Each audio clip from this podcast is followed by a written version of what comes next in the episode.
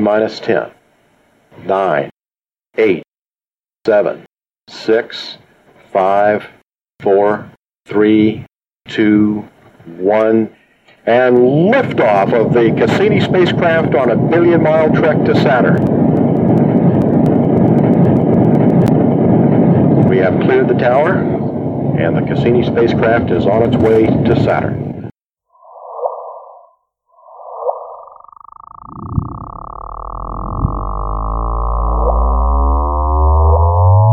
Came out with sets of numbers and I plotted them on pieces of paper.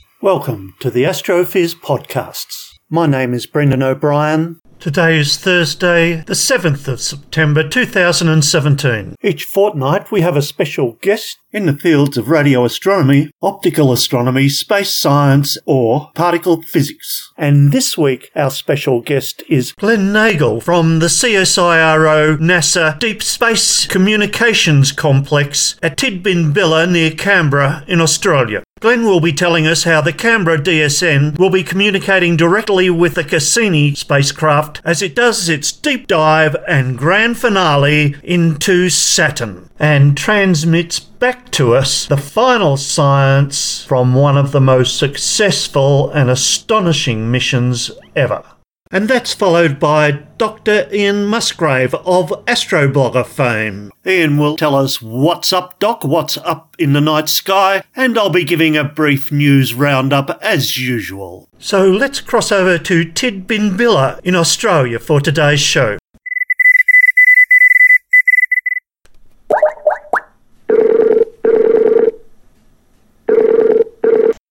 Hello, Glen.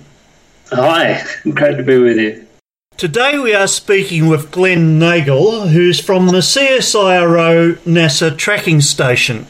Last October we spoke with Glen about the Churyumov Gerasimenko 67P, about Rosetta and the Philae mission, and how the CDSCC, that's the Canberra Deep Space Communications Complex, talks with about 40 spacecraft like the Voyagers, Juno, New Horizons, and the Curiosity rover. And today, Glen will tell us about the CDSCC's role in the incredible Cassini mission.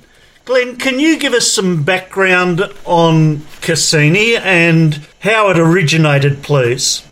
So, NASA has a series of different types of mission profiles. They have discovery missions, new frontier missions, and others, which are missions sort of funded up to a billion dollars to go off and explore other worlds out there. Then they have what they call flagship missions, and these are the really big missions, the sort of one to three billion dollar price tags to go and do in-depth study of a particular set of, you know, answer a certain set of scientific questions. So spacecraft like Pioneer 11, the two Voyager spacecraft, the Curiosity rover, the Galileo spacecraft that went to Jupiter. These are all these sort of flagship missions. And Cassini was one of these missions proposed in the very early 90s and had its origins a few years earlier with different concepts. But to design and build a spacecraft to do an in depth multi year study of Saturn and its system of rings and moons. So in the early 90s, uh, that mission got up as a proposal. It was part of the decadal survey at that particular time to say a priority for NASA was to learn a little bit more about the Saturnian system. Very good. And what's the role of the Canberra Deep Space Communication Complex in this mission?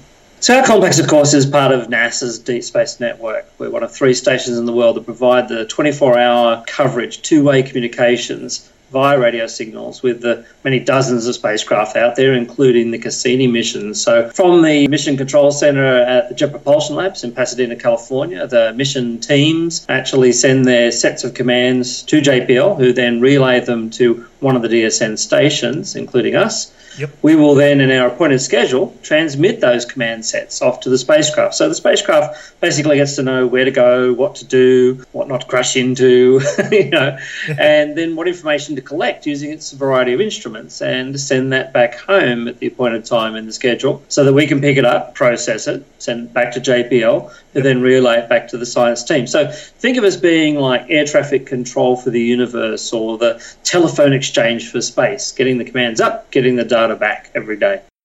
Fantastic. Now, Cassini's been going for quite a while. It originated back in the 90s. What are Cassini's achievements for science so far, Glen? Well, there's a number of things even before it got to Saturn. So it left Earth in October 1997, a seven year journey to get all the way out to Saturn using a gravity assisted Jupiter. Yep. And during its uh, Jupiter encounter, it made studies of the planet, the planet's cloud tops, it tested its own instruments for what it would do later out at Saturn. So it was a good testing ground. Took some wonderful imagery of some of Jupiter's moons. Out of Saturn, though, first thing we wanted to find out was actually something about the ring structure. When they arrived there in July 2004, they were going to do this really daring approach. They had to fly just skimming over the tops of the rings of Saturn. So they sort of came on at the rings head on or edge on and then up and over the top. But nobody knew whether the rings extended out a lot further, whether there was some finer, dustier, and particle material out there. So the very first thing it did was to try to find out what was there. And of course, in that daring dive at the rings, whether the spacecraft would survive. Yep. They didn't know. A small particle with the speed the spacecraft was traveling could have literally ended the mission right then and there. And uh, the spacecraft flew with its big antenna dish facing forward, used it sort of as a shield. And yeah, they recorded these multiple impacts and found out, yes, there was some materials there. There was a variety of density of different rings and some clear zones. And then they were able to skim up and over the top of the rings nice and safely. So as we arrived, we were finding out things over the last, well, last 13 years, the list has just gotten longer and longer of discoveries every single day. Yep. Learning more and more about the composition of Saturn's atmosphere. That was a prime goal for this particular mission. More about the dynamics of the cloud structure, its storms. Saturn very different to Jupiter. Jupiter is very obvious, big, you know, uh, cyclonic type storms, huge coloured bands of clouds racing around the planet, the great red spots there. Saturn is sort of the pastel coloured world. It's far more subtle. It certainly still has the banding effect. It still has turbulent atmosphere, but maybe not quite as visually spectacular. But given Cassini was there for such a long period of time, it could go through seasonal changes at Saturn as Saturn orbits around the Sun. And so big storms did occur, wellings up of material from inside of Saturn spewing out to the surface, and then just through the process of winds and rotation of that storm stretching out and spanning the entire circumference of the planet. Having a, a platform in place with a spacecraft like Cassini to be able to observe that kind of activity actually occurring. Not just looking at, say, Jupiter's big storms, which seem to always be there uh, and rage for, for decades, hundreds of years in some cases. This is a storm that sort of came along and dissipated over the next few months. So we really saw a dynamic world. Looking at the ring structures, of course, looking at the moons, we've gotten far more details about the size of the particles in the rings. Everything from the tiniest dust grains up to pieces as big as mountains. And we can find out more about the density of the ring structures by unique radio science experiments that the Deep Space Network and our, particularly our Canberra station has been very involved in with having Cassini's radio signals transmitted through the rings. Wow. And we look at the variation in the signal to actually see what's the density, uh, the size of the particles in the rings. We actually measure ring particles down to just a few centimeters in size. Not bad for something that's happening over 1.3 billion kilometers away. So that's just, you know, the moons, we could talk about the moons forever. The moons have all turned out to be amazingly surprising. Titan, the biggest moon that has an atmosphere, has liquid lakes on its surface, using a similar radio signal technique from Earth, transmitting and bouncing radio signals off the surface of Titan and receiving it instruments on the spacecraft to look at variations in the surface, to look at the lakes on the surface of Titan. And then, of course, the big surprise in the Enceladus, ice covered moon, very similar to Jupiter's Europa, but with an ocean below the surface, cracks in the surface allowing liquid water to spray into space. And Cassini was able to image these geysers spewing this sort of water ice crystals into space, and on several encounters fly through those geysers, finding out that this was water, just the regular water we know here on Earth. It was fizzy with all sorts of natural gases, it was warmer than expected to be, and most excitingly, contained some simple and some very complex organic chemistry, the stuff of life. So we discovered not only an amazing dynamic planet, incredible rings, but a family of moons that actually had the story of life potentially there. That is fantastic, Glen. And a probe was dropped in earlier?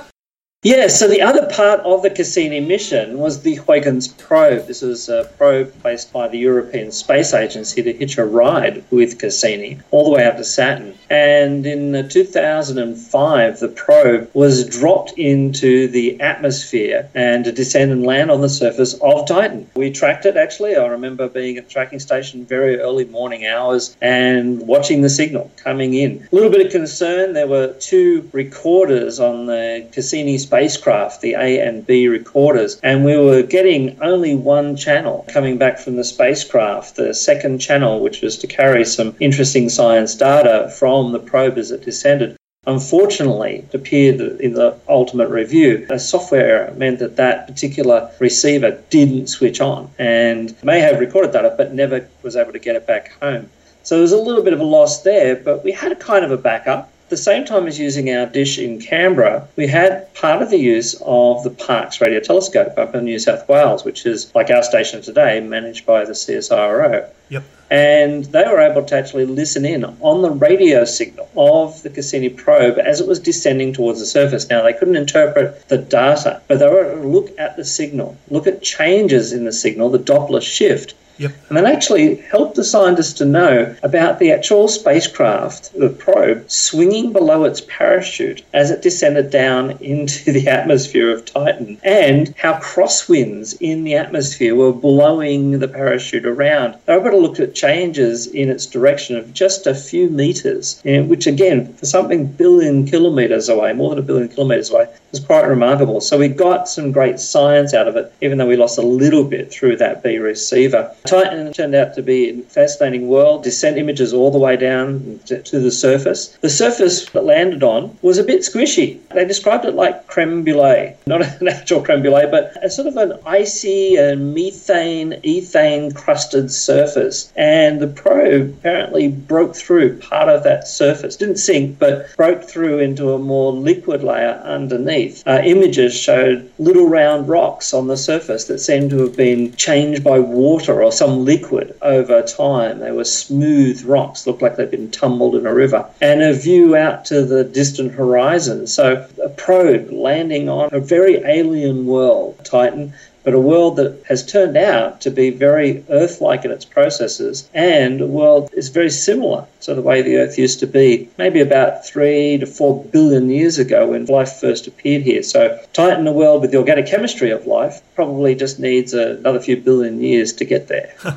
That's fantastic. Thank you, Glen. Now, the Deep Space Network has sent commands to Cassini, and its orbit has been getting tighter and tighter. And on September 15, coming up very soon, we've got the Cassini Grand Finale when it crashes into Saturn itself. Can you talk us through why that is happening?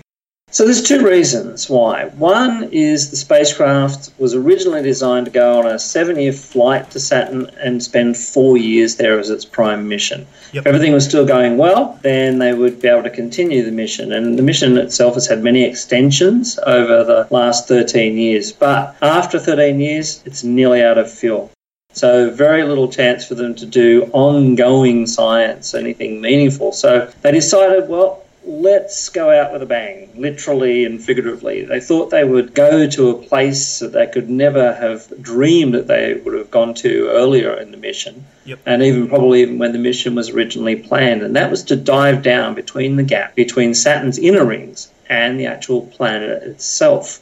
Now, what they're going to do, of course, is they've been doing these deep dive orbits, what they call the proximal orbits, as they're running out of fuel, using Titan's gravity to slingshot the spacecraft into these deep dives. And eventually, as you said, this last dive, which will happen on the 15th of September, will take it directly into the atmosphere. And that brings us to the second reason. And that's because now the spacecraft's nearly out of fuel. If they were to completely run out of fuel and then lose control of the spacecraft, and it was just continuing to orbit around Saturn, Yep. there was always a potential that it could crash into some of those worlds like Titan or Enceladus that have the potential to support life, and we want to protect those worlds. And there is literally a set of mandated rules, which are the planetary protection laws. And that says that NASA and the other space agencies must protect the environments of worlds that have that potential for life. Wow. So what we need to do get rid of the spacecraft. And we could just get rid of the spacecraft a couple of ways. We could have just sent it out and slingshotted it completely away from Saturn, to wa- almost aimlessly wander in space, or crash it into the planet, disintegrating the spacecraft, being 100% sure that you're going to protect some of those worlds out there. So that's what they plan to do. As we speak right now, the 20th dive has just occurred. We're coming up to the next dive in about six days' time, and then on the 15th of September, just before 10 p.m., uh, Australian Eastern Standard Time, then the Cassini spacecraft will go directly into Saturn's atmosphere on its last dive, burn up, and that'll be the end of what has been a 20 year odyssey all up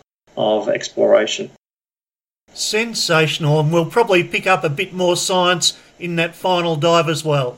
Yes, in fact, they've actually been doing some great science already with the deep dives that they have. Just orbiting around Saturn, just broadly around the planet and the rings itself, you cannot distinguish between the mass of the rings and the mass of the planet. So we don't actually know the exact mass of each of those things. So diving down between the gap means you can study one way and go, that's the mass of the rings, study this way, that's the mass of the planet. Yep. And so we're going to actually determine that to a high degree of detail. Also means you can take out the magnetic field difference between the two and study more about the interior magnetic field of Saturn. That's going to help the scientists actually learn something that you'd think we'd already know, and that's how long a Saturn day actually is. We think of an Earth day at 24 hours, or just run about 24 hours as we do one complete rotation. But without any geologic features on the surface of Saturn, you cannot sort of determine by looking at it how long it takes to rotate quite precisely. It's around about nine, just over nine and a half hours, but we don't know exactly. So these deep dives are actually helping to determine that as well. Of course, we get close up views, great camera views with the rings and of the planet itself, and there's been some really spectacular views just in the last few months from Cassini, some of the best photographs of the mission so far. Much closer views because we're diving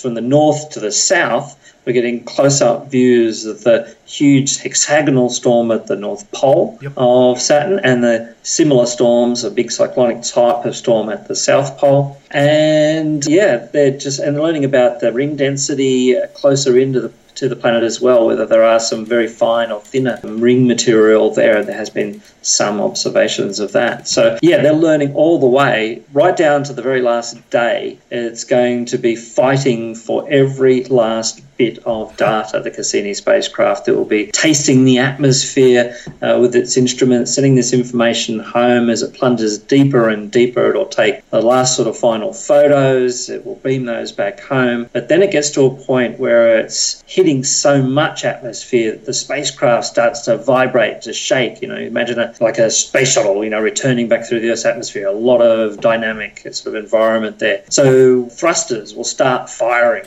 trying to keep the spacecraft stable, trying to keep its antenna pointed back to Earth to transmit that last data back. But once we start seeing those final thruster firings, the last sort of valiant attempts of the spacecraft to keep phoning home, we'll know that we've got less than a minute to go. And we'll be pulling every little bit of data we can out of that because in Australia, in Canberra, we get to play that final role for Cassini, receiving its very final signals, as we've been saying, its last breath of data at Saturn.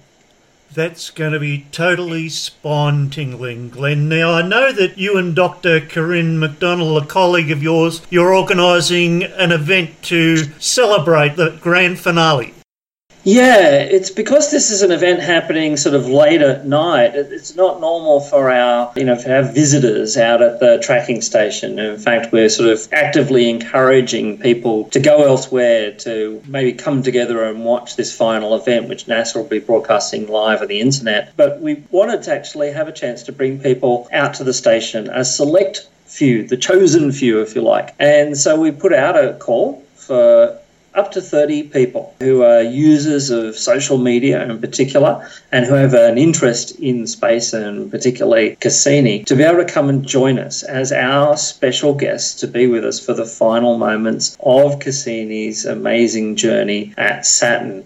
And uh, I think uh, you may know one of those people. Oh, yes, I'm stoked actually. So, yeah, you have been selected as one of our chosen few, as we say, to come and join us on that evening. And we have some great things planned. NASA runs events like these all the time in the United States. They're called NASA Socials. So, we're running our own sort of CDSCC social. Doesn't roll quite as easily off the tongue, but it's going to be a wonderful afternoon and evening as we take these uh, selected people to have a, a bit of a tour of the site, to be able to get a more behind the scenes about what we do, and a close looks at the antennas. We've got some special guests coming along from the Jet Propulsion Labs and CSIRO to come and tell us a little bit more about the Cassini mission. And we've got a few surprises that I'm not going to let you in on yet. I want you to find out about those on the day. Excellent. And we'll get all of you to share your experience on the internet via social media, via Twitter and Facebook and Instagram and whatever form you like, and to be able to tell as many people as possible uh, in Australia and around the world about the important role that Australia is playing, but just about the excitement of being a part of space exploration history. And we'll get to share this with our equivalent group of members of the public who have been invited over by NASA to the Jet Propulsion Labs, who will be getting to watch events as they unroll there. So we're going to have this connection across the world as we have this connection across the cosmos with the Cassini spacecraft.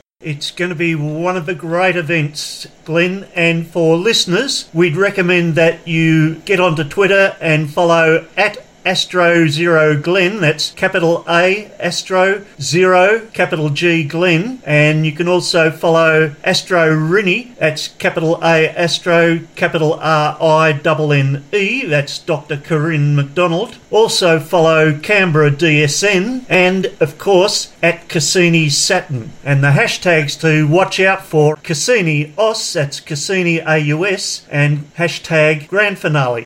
Well, thank you very much, Glen Nagle. This will be a phenomenal event. And everyone's truly looking forward to it. And thanks to you, scientists and communicators up at the CSIRO NASA tracking station. Thank you very much, and I hope everybody gets to join us and enjoy this uh, amazing moment. Don't forget to watch it all on NASA television at nasa.gov slash NTV. NASA TV, and you can watch it all there as it unfolds from about 9 p.m. Australian Eastern Standard Time on the 15th of September. Fantastic, Glen. Thank you so much. Thank you. And now we cross to Adelaide to speak with Dr. Ian Astroblog Musgrave. Hello, Ian. Hello, Brendan. Great to be talking with you again, Ian, and I anticipate that you may be in your tangent today talking about Florence Nightingale and her two moons. I indeed am going to be talking about Florence Nightingale, her two moons, and a couple of other interesting uh, issues about asteroids and moons. Fantastic, Ian. Well, in the meantime, can you tell us, Ian Astroblog Musgrave, what's up in the sky this week? Well, what's up in the sky this week is asteroid 3122 Florence, named after Florence Nightingale. I'll talk about this asteroid a little bit more in the tangent, but if those of you have a moderate sized telescope uh, in the next few days, go out and train your telescope in the skies above Delphinus, the dolphin, you'll be able to see this asteroid by the time this goes to where the asteroid will be around about uh, magnitude 9, 10, although this is a bit dim, it's well within reach of modest amateur telescopes. and you'll be able to see it uh, coasting through the sky. And that will be a great thing to see. I'll be publishing maps and guides to viewing the asteroid as it zooms away from Earth.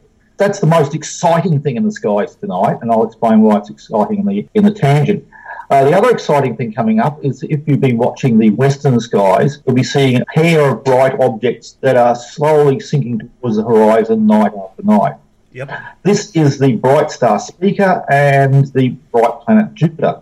Yep. Now, you've been noticing that Jupiter and Spica have been getting closer and closer. And on September the 11th, that's a Monday, you'll be able to see the pair at their closest. Now, that's not going to be a very exciting close approach. They're going to be about three finger widths apart, but it's still quite interesting to watch them come close together and then go further away. Now, Jupiter has been our constant companion in the western sky for many weeks now, but over the coming weeks, it'll get closer and closer to the horizon and start entering into the early twilight. Yep. As a telescopic object, it's not going to be very exciting after about this week because it'll be a bit too close to the horizon to get decent telescopic observations.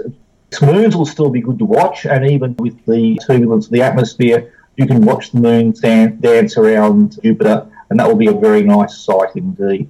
Very good. Meanwhile, up towards the north is our friend Saturn. Now, Saturn is the site of some really exciting events on the 15th when the Cassini spacecraft finally ends its mission by a spectacular crash into the planet itself. Now, for those of you who are in Australia who are listening and who have access to a one metre diameter telescope, uh, you can probably count those on the fingers of one hand. Hello out there. For those of you who are listening to a podcast, I'm waving to the half dozen or so Australians who have a one metre diameter telescope or access to that. If you've got planetary imaging capabilities and a fairly hefty telescope, you may be able to pick up the fireball as Cassini uh, barrels into Saturn's atmosphere. Wow. From the point of view of Australia, when Cassini starts doing its final burn, we'll be pretty much in the, the in the dark, so we should have a good chance of seeing the fireball as it occurs. Otherwise, Saturn's been pretty much our companion for several months now. At the moment, however, it's highest above the northern horizon around about when twilight's ending. So it's still uh, going to be high in dark skies, but it's no longer at its highest, darkest. Yep. So the window for good telescopic observations of Saturn is beginning to narrow to something like four or five hours after astronomical twilight and full dark uh, has occurred. Now, let's move into the morning skies. The morning skies are interesting at the moment. Venus, again, has been our constant companion in the morning skies for many months, and it's been dominating the morning skies for quite some time. But again, Venus is sinking lower into the horizon, uh, getting ready to pass behind the sun and here in the uh, morning skies in the beginning of next year. It's still quite good to see, although you generally uh, now have to wait to uh, late twilight to see Venus, but it's still so incredibly bright that even when the sky is very pale and you've lost all the rest of the stars, Venus is still quite obvious. But in the mid twilight, as the sky is paling, you should be able to see Venus low to the horizon, and above that, the bright white star Procyon, the little dog of Orion the Hunter, and above that, the even brighter white star of the Sirius, the eye of the great uh, dog uh, of the hunter Orion. So in the early morning skies, yeah, the lineup of uh, Sirius, Procyon, and Venus will look very nice uh, over the next week or so. As the weeks go on, Venus is getting closer and closer to the horizon and harder and harder to see unless you wait until about half an hour before uh, sunrise. Now, one thing that's coming up, and we might address this in the in the next podcast, is the daytime occultation of Venus. From Australia, on the 18th, we'll see in the early morning a thin crescent moon very close to Venus. And later on, in about the morning, we'll see the crescent moon move over Venus. Now, this will be a rather nice occultation, but the problem here, of course, is it's a daylight occultation, and uh, Venus and the Moon are only at 23 degrees from the Sun. So, unless you're an experienced observer who has a lot of uh, experience doing daytime observations, don't even begin to try it. Yep. Any accidental exposure can completely destroy your eyesight in a moment. If you are an experienced observer and you've got a, a, a good position where you can hide the sun behind a rather large object like a building or something like that, something where just the simple breezes will not reveal the sun. If you can really block out the sun with something big and large, like a building or a wall or a cliff, that you'll be able to get your telescopes onto uh, the thin crescent moon and Venus now, it's, they're actually going to be a little difficult to see. The moon is only three days off new, and so the thin crescent will be quite hard to see. You may need binoculars to see it. In a similar occultation several years ago, I had to see Venus in the daylight to find the moon, so you might have a little trouble uh, setting things up. Again, this is why it should be an experienced observer someone who's not going to accidentally sweep their telescope around uh, directly into the sun while trying to find the moon or Venus. On the other hand, the sight of bright Venus winking out behind the thin crescent of the moon would be quite spectacular. And for those who have got very good understanding of sun safe observation, this will be quite a dramatic and interesting occultation to observe. Again, if you're setting up, you may want to start in the early morning when you can still see the moon and Venus quite easily, and as the sun rises, and the moon pales, you've got a good idea of where everything is. So, in order to keep an eye on where uh, the moon and Venus are tracking. Very good. And this is a good time also to remind people that never look at the sun or you will be blinded. This is correct, especially with telescope binoculars and telescopes. You can fry your eyes in a fraction of a second just by accidentally sweeping across. You don't have to go just go, oh, let's look at the sun with my binoculars if you're uh, sweeping a pair of binoculars around trying to find the location of Moon and Venus, and you sweep too far off uh, into the sun, you can be instantly blinded. So again, I emphasise unless you're uh, experienced in doing daytime observations, and unless you have a really big impenetrable object, not something like a tree where the branches can move and the sun can be revealed. There's some big impenetrable object in front of the sun and where it will stay there for a, reasonable amount of time during the occultation, don't try. If in doubt, don't. Your eyesight is too important. Very good, Ian. Now, Ian, do you have a tangent for us this week? I do have a tangent. The tangent comes back to our friend 3122 Florence, the asteroid named for Florence Nightingale. And this has been a very interesting apparition of Florence. Florence is a near Earth asteroid. It was originally discovered early in the 20th century. And back calculating its trajectory, the close approach we're seeing this year is the closest Florence has been to Earth since 1890, which is uh, pretty cool.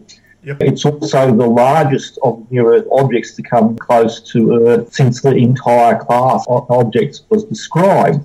It's also one of the biggest near Earth objects at 4.5 kilometres. It's easily in the top five. And it's also one of the brightest. It's, it's brighter than the asteroid Phaethon. Phaethon, as some people may know, is the asteroid which generate, generates the Geminid meteor shower. Yep.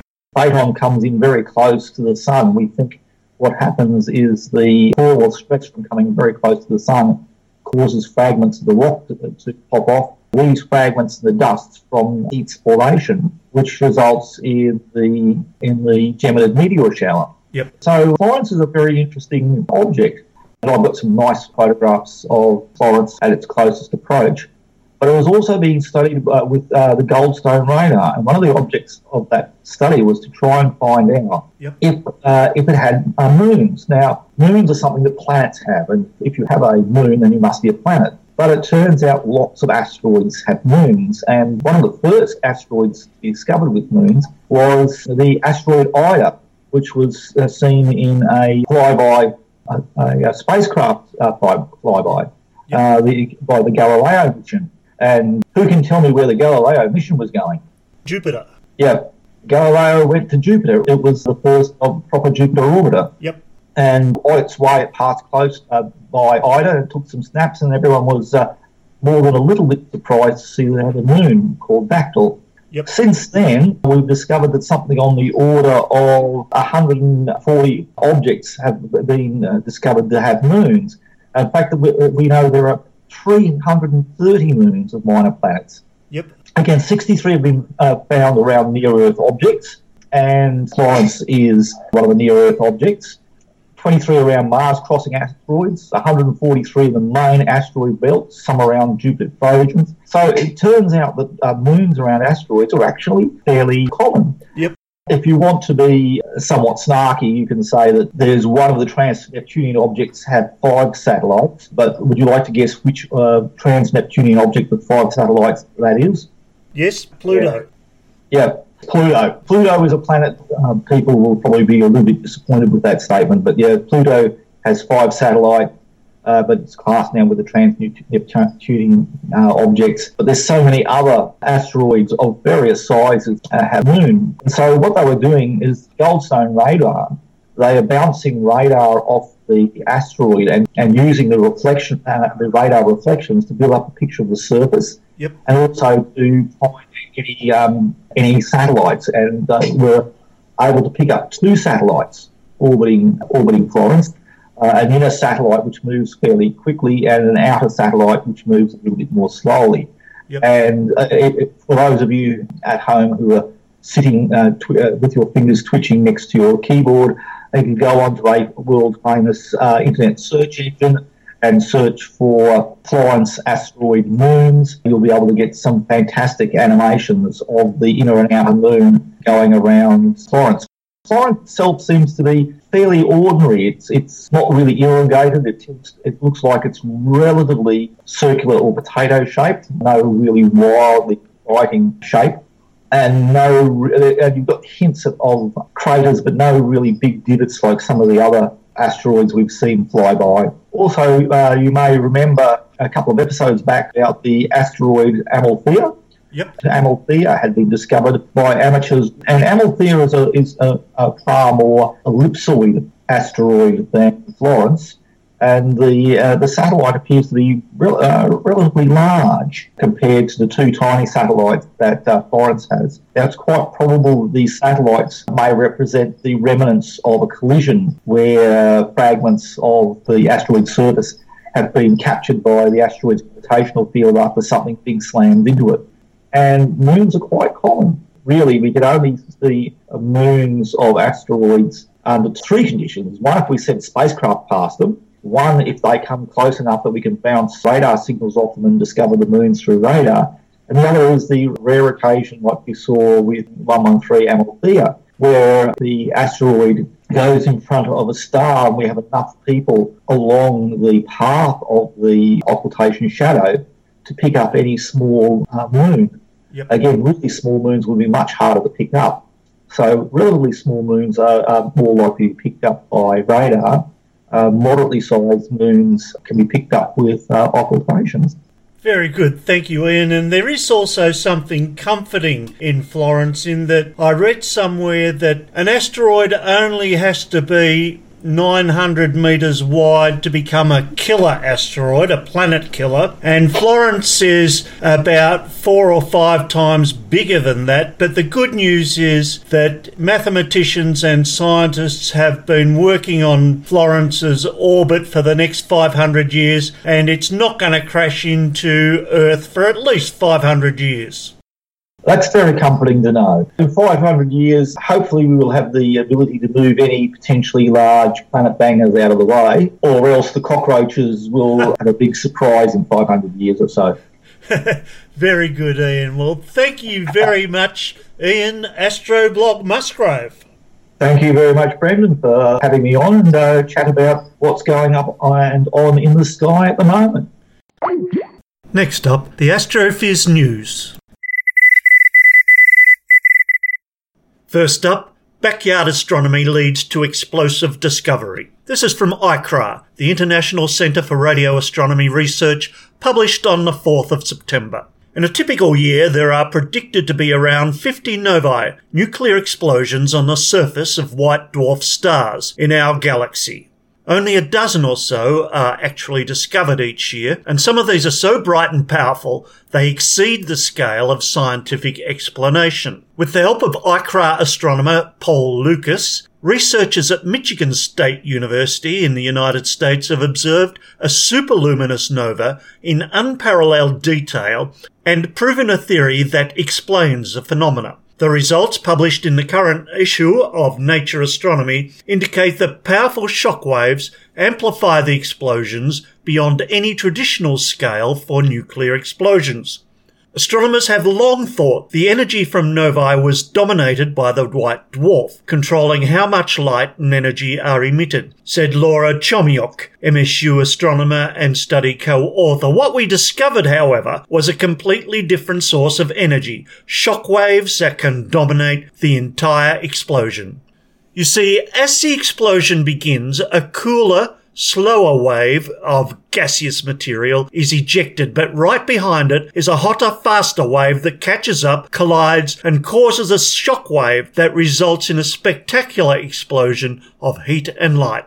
This stellar event that ultimately confirmed this theory was detected in late October last year. Paul Luckas from the University of Western Australia swung into action using a backyard telescope equipped with a spectrograph, an instrument that separates incoming light into a spectrum so that individual wavelengths can be measured. No one knew if it was a nova at the time, so it was important to get a spectrum as quickly as possible to verify what it actually was, said Luckas. It was very low down in the western sky, so I thought there would be few, if any, professional telescopes able to target the object, given its challenging location. Luckas reported his observations via an astronomer's telegram, alerting the global research community and confirming the outburst as a nova in the early stages of the event. This triggered the MSU research team to investigate further using NASA's Fermi Gamma Ray Space Telescope while Luckas continued to take optical spectra of the nova until it disappeared into the glare of the sun over the following two weeks. Now that the theory has been proven, astronomers can use novae to better understand other supercharged explosions like those that mark the death of massive stars in galaxies far away. Next, FRB's fast radio bursts are in the news again. Astrophysicist and author Ethan Siegel is the founder and primary writer of Starts with a Bang, which features on the Forbes magazine website.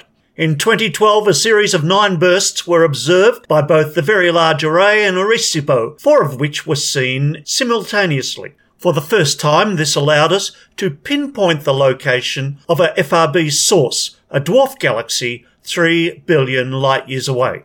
Now, in August 2017, 15 new FRBs are the first of their kind to exhibit multiple repeating signals at such high frequencies, making them a rarely observed phenomena, according to Vishal Gajjar, a postdoctoral research fellow at the Berkeley SETI Research Center who discovered the bursts. By utilizing various forms of advanced software and instrumentation, including 32 parallel running computers and two of the world's largest radio telescopes, Green Bank Telescope in West Virginia and Parkes Telescope in Australia, yay, Parkes! Researchers at UC Berkeley were able to acquire high precision data to detect the extragalactic origin of fast radio pulses. The 15 pulses were detected within 5 hours and 500 terabytes of data were collected during the observation. Now, whenever we detect a signal that we can't immediately explain, it's a very human trait to ascribe our greatest hopes or fears to it. In the case of a peculiar radio signal originating from deep space, that means the wildest speculations will involve intelligent aliens. But as much as many of us would hope that such a thing would be true, the physical properties of these fast radio bursts, even though they're repeating, tell us otherwise, with an estimated 10,000 of them occurring on a daily basis, and with a power source some 10 to the power of 19 times as great as the strongest radio signal ever generated by humanity, and with known astrophysical sources that can naturally generate signals of this magnitude and frequency, it's completely unreasonable to think this has anything to do with aliens. Still, the science alone is interesting enough to warrant not only investigation, but a remarkable sense of wonder. Yes, there are five top reasons why we can be very certain that the signals from Stephen Hawking's breakthrough initiative are not aliens. 1. They're too common. Based on the bursts we've seen, 10,000 FRBs daily. 2. The FRB signal is variable. The energy density, signal strength, and the time intervals are all irregular. evidence of natural phenomena. 3. Active galaxies have produced similar radio signals. Supermassive black holes can cause them. The galaxy housing those FRBs possesses exactly this. 4. FRBs are 10 to the power of 19 times stronger than humanity's strongest transmissions. They're all at least that powerful. No micro FRBs have been detected. 5. Many astrophysical explanations exist for FRBs. Active galactic nuclei and magnetars are common. No aliens are necessary. Sorry. And now from the journal Nature in a report by David Castelvecchi. A new kind of gravitational wave sighting is possibly caused by colliding neutron stars. Astrophysicists may have detected gravitational waves last week from the collision of two neutron stars in a distant galaxy, and telescopes trained on the same region might also have spotted this event. Rumours to that effect are spreading fast online, much to the researchers' excitement. Such a detection could mark a new era of astronomy, one in which phenomena are both seen by conventional telescopes and heard as vibrations in the very fabric of space-time. Scientists who work with gravitational wave detectors won't comment on the gossip because the data is still under analysis, but public records show that telescopes around the world have been looking at the same galaxies since last week. The Laser Interferometer Gravitational Wave Observatory, LIGO, in Louisiana and Washington state has three times detected gravitational waves, ripples in the fabric of space-time, emerging from colliding black holes, but Scientists have been hoping to detect ripples from another cosmic cataclysm, such as the merger of neutron stars, remnants of large stars that exploded but were not massive enough to collapse into a black hole. Such an event should also emit radiation across the electromagnetic spectrum, from radio waves to gamma rays, which telescopes might be able to pick up. So, what could we learn from a neutron star merger? Gravitational wave signals from black hole mergers are brief, typically lasting a second or less, but a neutron star merger could yield a signal that lasts for up to a minute. Neutron stars are less massive than black holes and emit less powerful gravitational waves, so it takes longer for their orbits to decay and for the stars to spiral into each other. Longer events enable much more precise tests of Albert Einstein's general theory of relativity, which predicts gravitational waves, perhaps giving more clues to the origins of neutron stars. So here's the problem. Do we respond to rumours spread on Twitter? Remember the disasters of pseudoscience via press release that accompanied the news of E-Cat free energy and desktop cold fusion? Yes, we can respond with great caution and wait patiently for peer reviewed confirmation. If confirmed, this will be a great example of how Einstein's theory leads to obvious predictions, which leads to observations which may continue to expand the field of gravity wave astronomy and a deeper understanding of our amazing cosmos. Watch this space. So that's the news. See you in two weeks. Radio Wave!